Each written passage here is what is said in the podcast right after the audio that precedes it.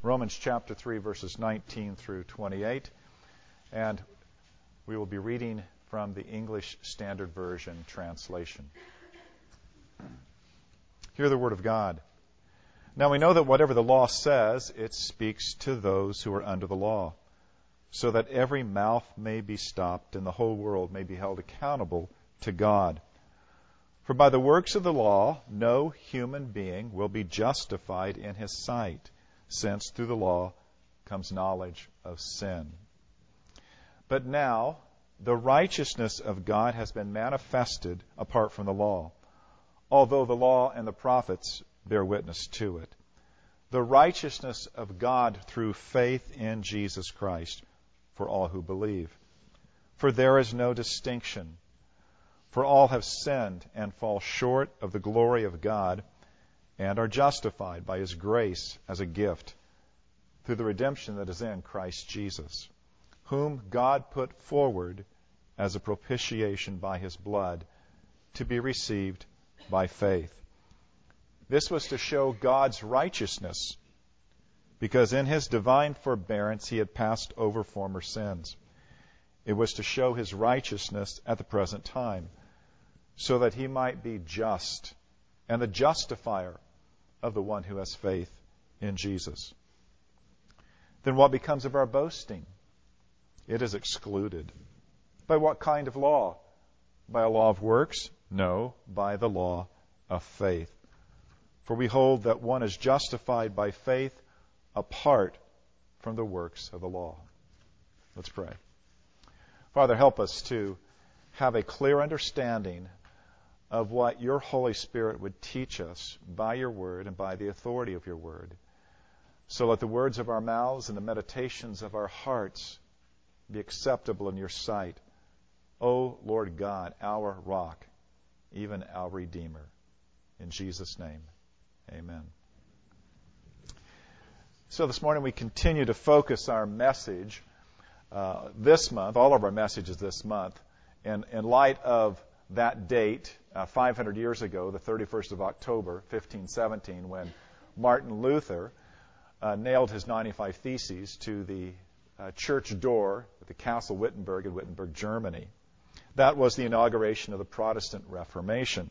So each, each week we have been taking one of the great themes of that reformational time when God was restoring the gospel, recovering uh, genuine biblical truth for the sake of the church. And so we've been looking at those five significant concepts, those five significant scriptural biblical ideas which actually define the nature of the gospel and which are always necessary for our own lives as Christians uh, to grow, to live, and to grow as God would want us to, but are always necessary for the, the reforming, the reviving, uh, the reclaiming of everything that's biblical before God for the sake of the church. So these five solas, they're nicknamed solas because they're all about the uniqueness of the particular aspects of God's grace.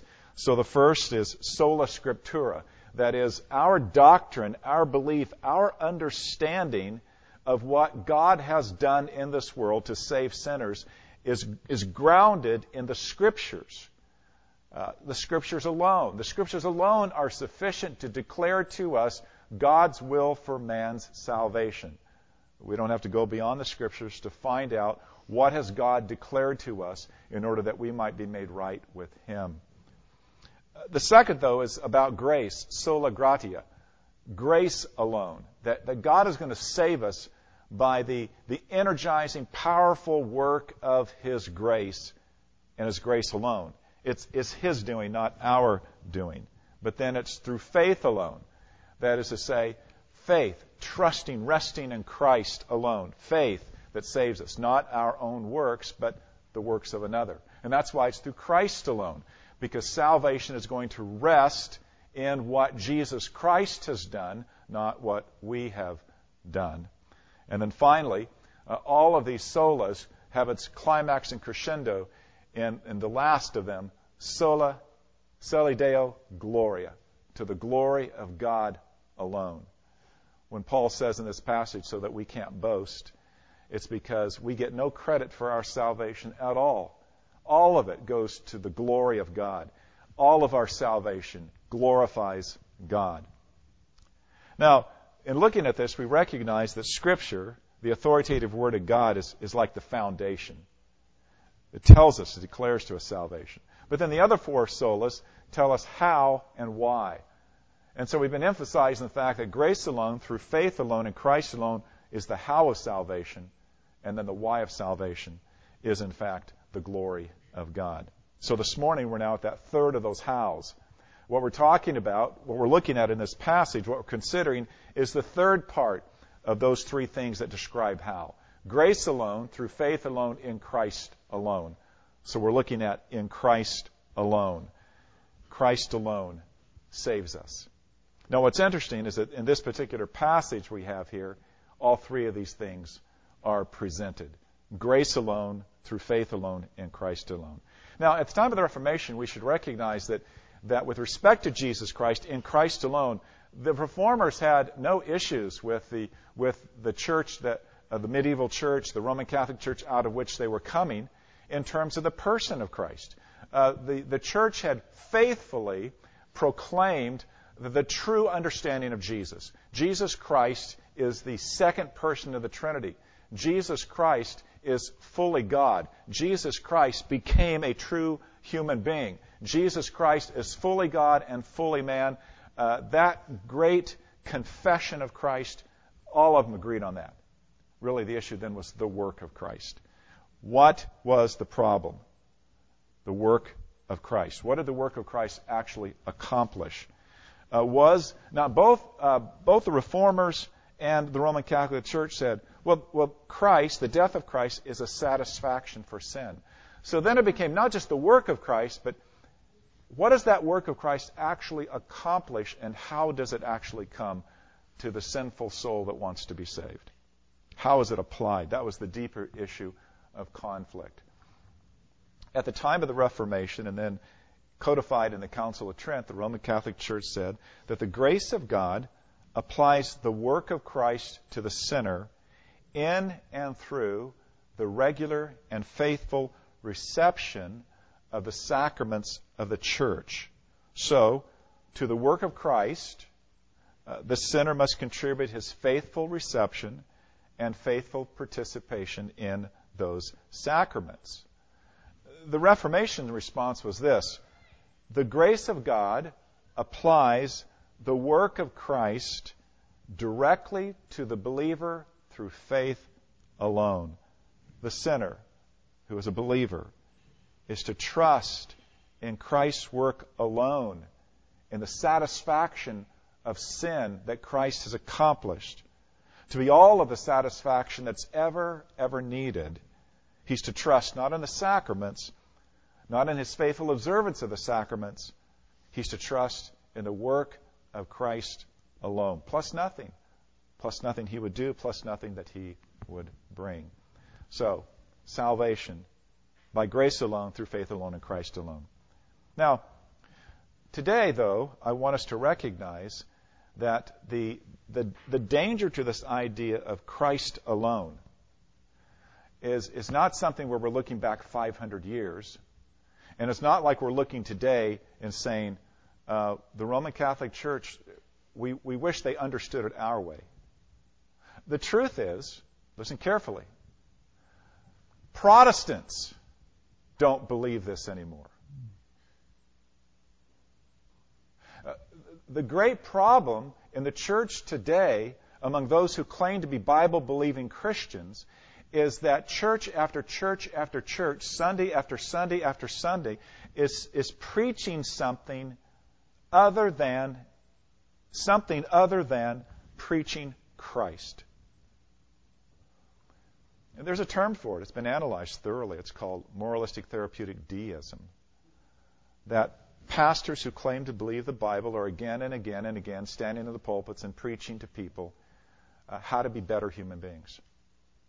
Whether it's how to have your best life now, or how to have the most fantastic marriage you would ever want, how to raise your kids to be uh, perfectly good.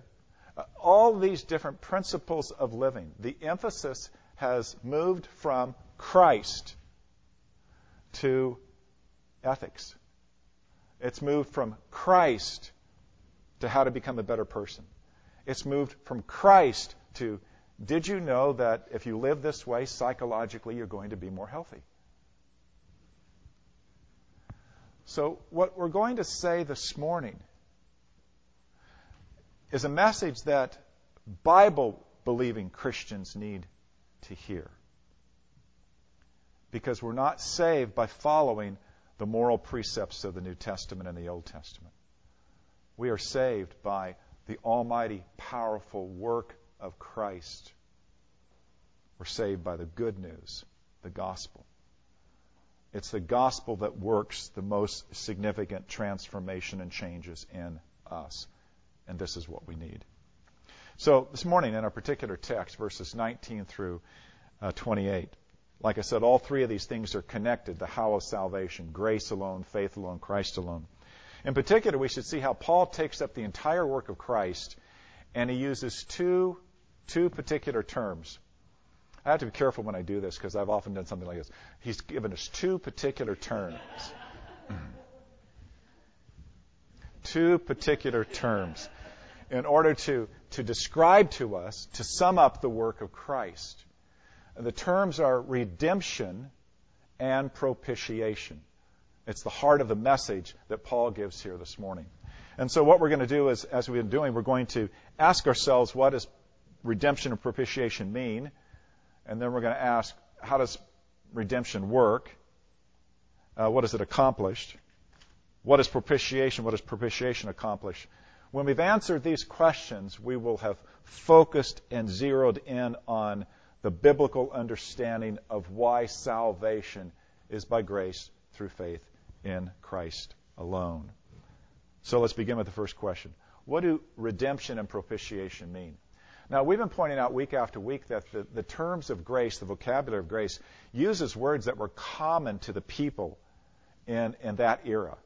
And both redemption and propitiation were, were commonly used words in the Greco Roman world, and also commonly used words in the, uh, the Hebrew culture, the Jewish culture. Uh, the word redemption in its most basic meaning is this the deliverance from an evil or an evil condition by the payment of a price. And so a redemption, the redemption price itself is called a ransom. So to redeem someone from some kind of evil was to pay the ransom, the price of redemption. So prisoners of war could be redeemed. That is, a ransom could be paid for them, they could be released and set free. Further, it was also very common across the Roman Empire for slaves to actually go through redemption. Um, a benefactor might decide to buy a slave, ransom a slave, and then set him free. That would happen from time to time. It might be a relative. Uh, it might be someone who had already been emancipated who would buy a, a relative out of out of uh, slavery by the payment of a ransom. Also, was the case that slaves in the, in the Roman Empire could, could redeem themselves because slaves could actually make money, earn money, save money, and they might do that. But in any case, when the ransom price was paid, the significant thing is that the slave is set free. No further obligations to the earlier condition. Redeemed, set free, free from the evil condition. Now, the word propitiation means the removal of wrath by the offering of a gift. Um, it, it, also was a common word. Now, now look at it this way. Uh, if you're standing in danger of wrath from someone that you've offended, but then you give that person, your adversary, your opponent, a, a particular kind of gift that turns away his anger, which you know extinguishes his anger, which um, which which makes peace with him, then what you have given is termed a propitiation. Um, guys, it's like this. You offend your wife. And of course, you're wrong, she's not. And, and so then, what you do is you bring her roses and chocolate as a peace offering. You know, you come home with those things and, and her face turns from a scowl to a happy smile. All is forgiven, you know? It's that kind of a thing. Well, that would be a propitiation, turning anger to peace, turning anger away, getting accepted again because you've paid this propitiation. Propitiation, that which turns away anger. Now, in the Greco Roman world, this term was used uh, in the pagan worship with the pagan gods. And so they had these propitiatory sacrifices that they would you know, pay to the pagan gods because they were always thinking the pagan gods were upset with them or angry with them. What's interesting, though, is that this was also so familiar in the Old Testament. Because in the Old Testament, there were propitiatory sacrifices, really going all the way back to the very first sacrifice that Noah sacrificed after the ark. It was a propitiatory sacrifice. That as you give this, and what happens is, is that the wrath of God then is extinguished. There's in its place an objective peace, reconciliation. So Paul uses these two ideas to sum up the work of Christ, to say that the work of Christ is both a redemption and it is a propitiation. The question then becomes is, is how does that work of Christ, redemption and propitiation, how does that work to come to us in order that we might be saved? So, we turn to the question itself of redemption. How does Jesus provide redemption? And what does the redemption of Christ actually accomplish? Look at verse 24. Paul says this that people are justified by God's grace as a gift through the redemption that is in Christ Jesus. So we need to apply the definition of redemption to what Paul says. When we do this, we can restate it this way. So, the work of Christ saves because it delivers the sinner from evil, because the death of Christ is the ransom price that is paid. That's what Paul is saying. Jesus himself said it this way. In Mark chapter 10, verse 45, he said, The Son of Man did not come to be served, but to serve, and to give his life as a ransom for many. Uh, in the book of Revelation, chapter 5, verse 9, speaking of Christ, it's proclaimed, For you, Jesus, Christ, for you were slain, and by your blood you ransomed people for God from every tribe and tongue and people and nation. So, this ransom price of Christ is what brings deliverance from evil. The death of Christ is the ransom that is paid to deliver people from evil. Jesus dying for sinful human beings is the ransom to ransom them for God. The question, though, is what is the evil condition that ransom applies to? What, what really is, is the ransom accomplishing? What is the evil condition that's being changed? Well, the evil condition is the moral debt that every one of us owes to God. Um, we have disobeyed God. All of us disobeyed God in Adam. And all of us have disobeyed God in our own actual lives. We stand before God with this moral debt that the Bible and theology and the church has confessed to be the moral debt of original sin and actual sin it's a, it's a debt that we stand before God, and it's, it's such a debt that we cannot pay it that it puts us in a condition of being enslaved to sin. So Paul says in Romans 6:17 and then 7:14 that we are slaves to sin, that we are sold under sin. Jesus himself said in John 8 verse 34, "Truly, truly, I say to you that everyone who practices sin is a slave to sin. This is why Paul speaks of us, apart from saving grace, as helpless, as without strength, uh, even being dead in our trespasses and sins. So the moral debt is so severe, it's a condition that is so severe before God that Paul says it's, it's really being cursed. Galatians 3:10 he says, "Cursed is everyone who does not abide by all the things that are written in the book of the law to do them."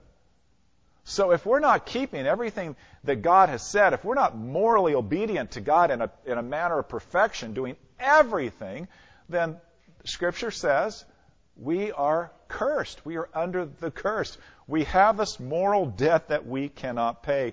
We are helpless. and we're unable to help ourselves. And that's why Paul says, Romans 6:23, the wages therefore of sin is death. It's a hopeless condition. That's the evil condition.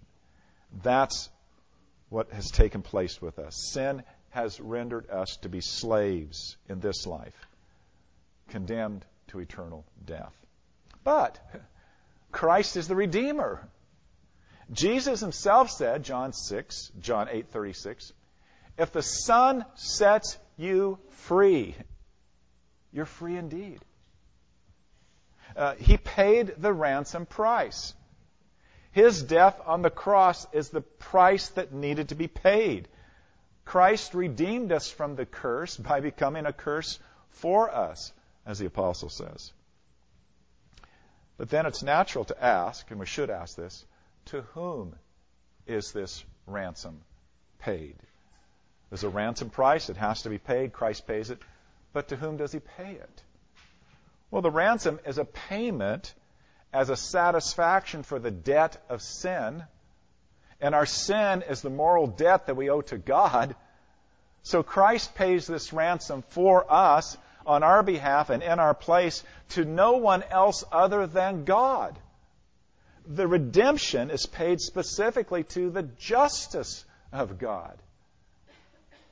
This redemption cancels our moral debt God's justice with respect to that moral debt is satisfied. So our moral debt is wiped clean. We're forgiven. We're pardoned. We're set free because it has been paid for. It has been satisfied by Christ. That is why Paul can say in verse 26 that because of this, because of the redemption that's in Christ, God is both just and the justifier of those who have faith in his Son. God's just. The debt's been paid to him. Justice smiles and asks no more, as the hymn writer said. And therefore, he can be gracious and give the gift of justification and righteousness to others. Christ makes the payment. Justification then becomes a free gift to those who trust in the Redeemer. Now, there are merciful and, and, and blessed outcomes from what Christ did as the Redeemer. By trusting in Christ, our sin, which had formerly determined our eternity, you are aware of that, aren't you?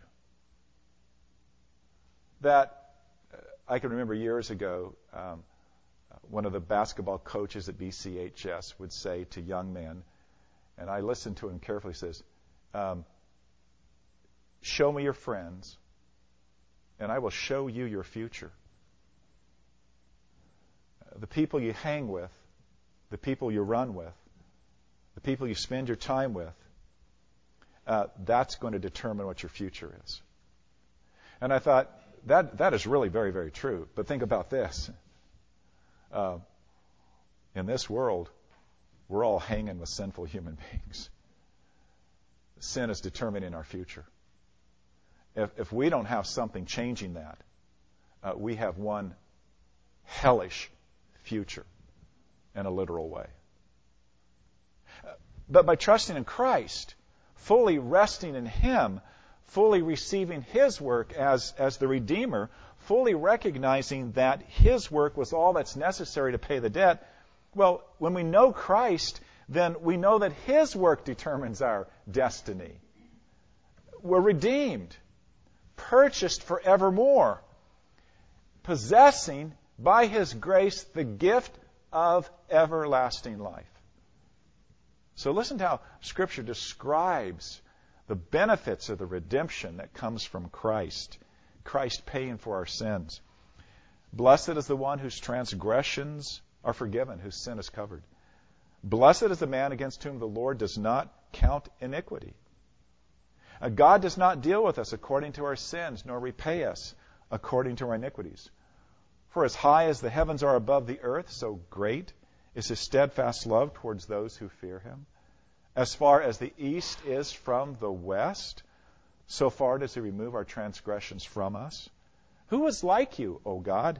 You pardon sin and you pass over the transgression for the remnant of your inheritance. God does not retain his anger forever because he delights in steadfast love. He will again have compassion on us. He will tread our iniquities underfoot. You will cast all of our sins into the depths of the sea. The Lord your God is in your midst, a mighty one who will save. He will rejoice over you with gladness. He will quiet you with his love. He will exult over you with loud singing. Come now, let us reason together, says the Lord. Though your sins are like scarlet, they shall be white as snow. Though they're red like crimson, crimson, they shall be like wool. Now, this is redemption. This is Christ's death as a ransom. It's the cornerstone of our salvation and we can add nothing to it because it needs nothing more. And then the word propitiation, which Paul also uses here. What is this propitiation of Christ all about? What does it accomplish? In the first place, when Paul speaks about Jesus Christ as a propitiation, he is meaning to point to us to the fact that the death of Christ is a sacrifice. Now, sacrifice, in the same sense in which sacrifices were given in the pagan culture to pagan gods, but especially in the sense of the Old Testament, where from the time of, of Moses and the giving of the law, there was a system of sacrifices that were given in reference to worship because how do you worship a holy, holy, holy God when you are not holy? When you are unholy, unholy, unholy. How do you worship a holy God? The sacrificial system was put into place so that man and God and God and man could find a reconciliation where man could worship God acceptably. So how is it done? Well, the law says bring um, a, a, lamb or a, or a, baby goat or a calf a year uh, old or younger and make sure that it's without spot or blemish and you bring it to the priest who is mediating at the tabernacle or the temple and you bring that animal and, and you lay your hands upon the animal's head and that was symbolism for the transference of your sin to the animal. And then in another act of symbolism, the animal was slain. That was symbolically your death to sin. Sin kills the animal. The animal dies, but that should have been your death, but the animal dies in your place. It's a substitute. So that whole system of sacrifice was to say to the Israelites, you know, if, if God held you accountable right now for your sin, you would die. But God is reconciling you to himself, and therefore these, there's these, these sacrifices for sin. That's what was going on. God was teaching his people Without the shedding of blood, there is no forgiveness. Necessary part. Now, that kind of sacrificial thing that I first described here is what you would call an expiation. Expiation is just a word, we don't use it much anymore, but it basically means to cancel guilt. And expiation is that which cancels guilt. Different than a vindication. If you're not guilty, and they charged you as guilty, not guilty, that would be a vindication. But this is when you're actually guilty and something comes along that, that takes away your guilt, it's an expiation. That's what these sacrifices were doing. Original sin, actual sin, brings moral guilt upon us. Uh, we can't stand before God in a guilty state of affairs. We'd be under his wrath and curse. But the sacrifice of atonement had that purpose to cancel moral guilt before God. The death of Christ is an expiation. The death of Christ, the shedding of his blood, dying in our place, that cancels guilt, both actual and original, for those who would trust in Christ. Now, that was foretold in the great prophecy in Isaiah 53. So it's not like the New Testament just invented something. This was really the, the prophetic word concerning Jesus. Uh, there it says in verse 5 that Christ was pierced for our transgressions, he was crushed for our iniquities. Verse 6 the Lord laid on him the iniquity of us all. Verse 10, it was the Lord's will for Christ to give his life as an offering for guilt. Verse 11, Christ, the righteous one, God's servant, would cause the many to be accounted righteous because he would bear their iniquities. Verse 12 Christ poured out his life to death because he bore the sin of many. But the interesting thing is, is that in this passage in Romans, Paul doesn't use the word expiation. He doesn't use the typical word for sacrifice. He uses the word propitiation. And the reason is this. The idea of propitiation is this. It includes everything that expiation does, plus more. Propitiation is expiation plus something else that is so incredibly necessary. What is the necessity?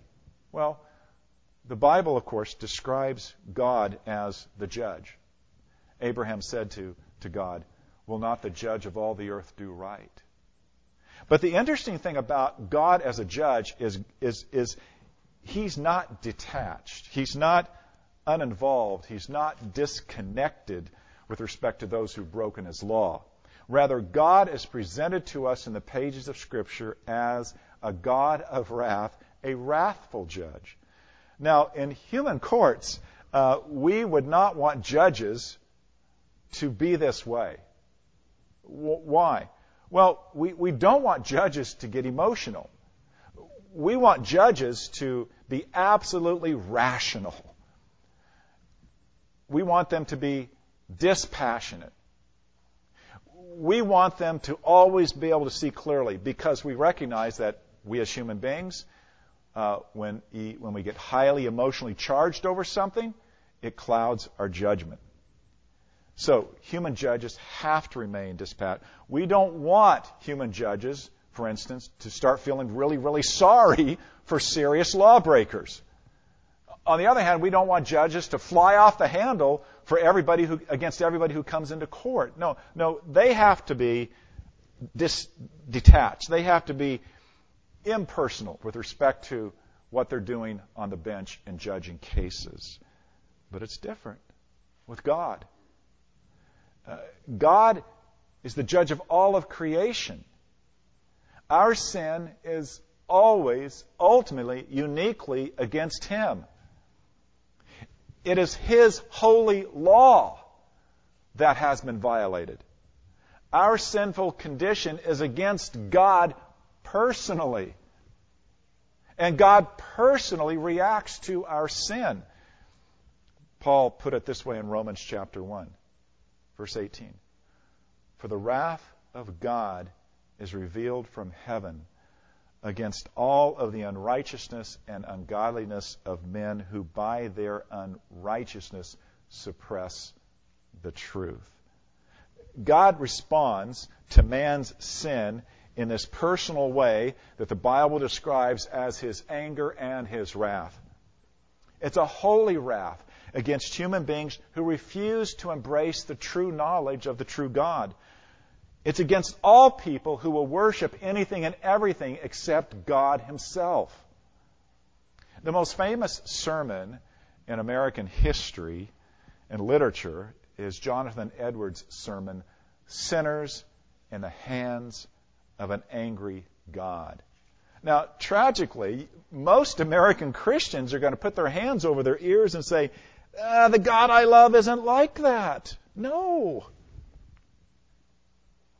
The Apostle John, in the famous third chapter of the Gospel of John, where he proclaims in verse 16, For God so loved the world, in verse 36 says this Whoever does not obey the Son shall not see life, but the wrath of God remains on him. The truth is, we can't get past the wrath of God. We can't dismiss it. We cannot be saved unless there is something within the whole plan of salvation that's going to address both the wrath of God and the human sin which provokes it. That is why propitiation, the propitiation of Christ, is so necessary.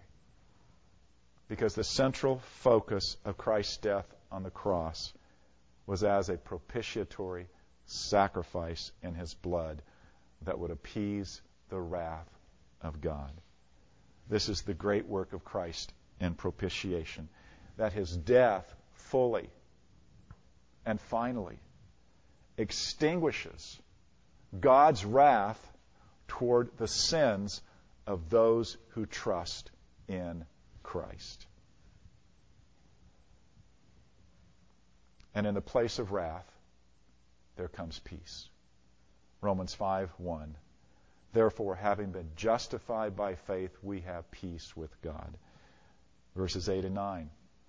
But God shows his love for us, and that while we were still sinners, Christ died for us. Since, therefore, we have now been justified by his blood, much more shall we be saved by him from the wrath of God. So the propitiation of Christ has this, this, this twofold effect. All of the atoning power of expiation, our sins counted against Christ, Christ dying in our place, our guilt for sin canceled, pardon forgiven. There's also the further dimension the Son of God bearing the wrath and curse of God, God the Son suffering and dying in our place. And this is Paul's message. The work of Christ has done everything needed, everything necessary for our salvation. Christ is our redemption, and Christ is our propitiation. We are ransomed by the death of Christ in our place from all of the penalties of sin. As Scripture says, there is therefore now no condemnation for those who are in Christ Jesus. As the hymn writer Philip Bliss has written, In my place condemned he stood, sealed my pardon with his blood. And in addition, Christ made the sacrifice that gives us peace with God. Jesus has satisfied the justice of God and has extinguished the wrath of God. Therefore, all of the Protestant reformers made this claim that salvation is to be found in the work of Christ alone. The reformers stood on that biblical foundation that all human beings have sinned, every human being has fallen short of the glory of God, but God has provided salvation. Sinners are justified by the grace of God as a gift through the redemption that is in Christ Jesus, whom God put forward as a propitiation by his blood, which removes the wrath of God, the sacrifice of Christ to be received by faith. And this was to demonstrate both God's justice and that he is just. The God who is both the just and the justifier of the one who places his full trust in Jesus. For standing with Paul, the reformers declared that sinners are justified by faith in Christ apart from the works of the law, apart from any good works which they might ever do. And so the reformers would have fully agreed with our hymn writers and the words we're going to close with this morning. On the cross, as Jesus died, the wrath of God was satisfied. For every sin on him was laid. Here in the death of Christ we live. Amen.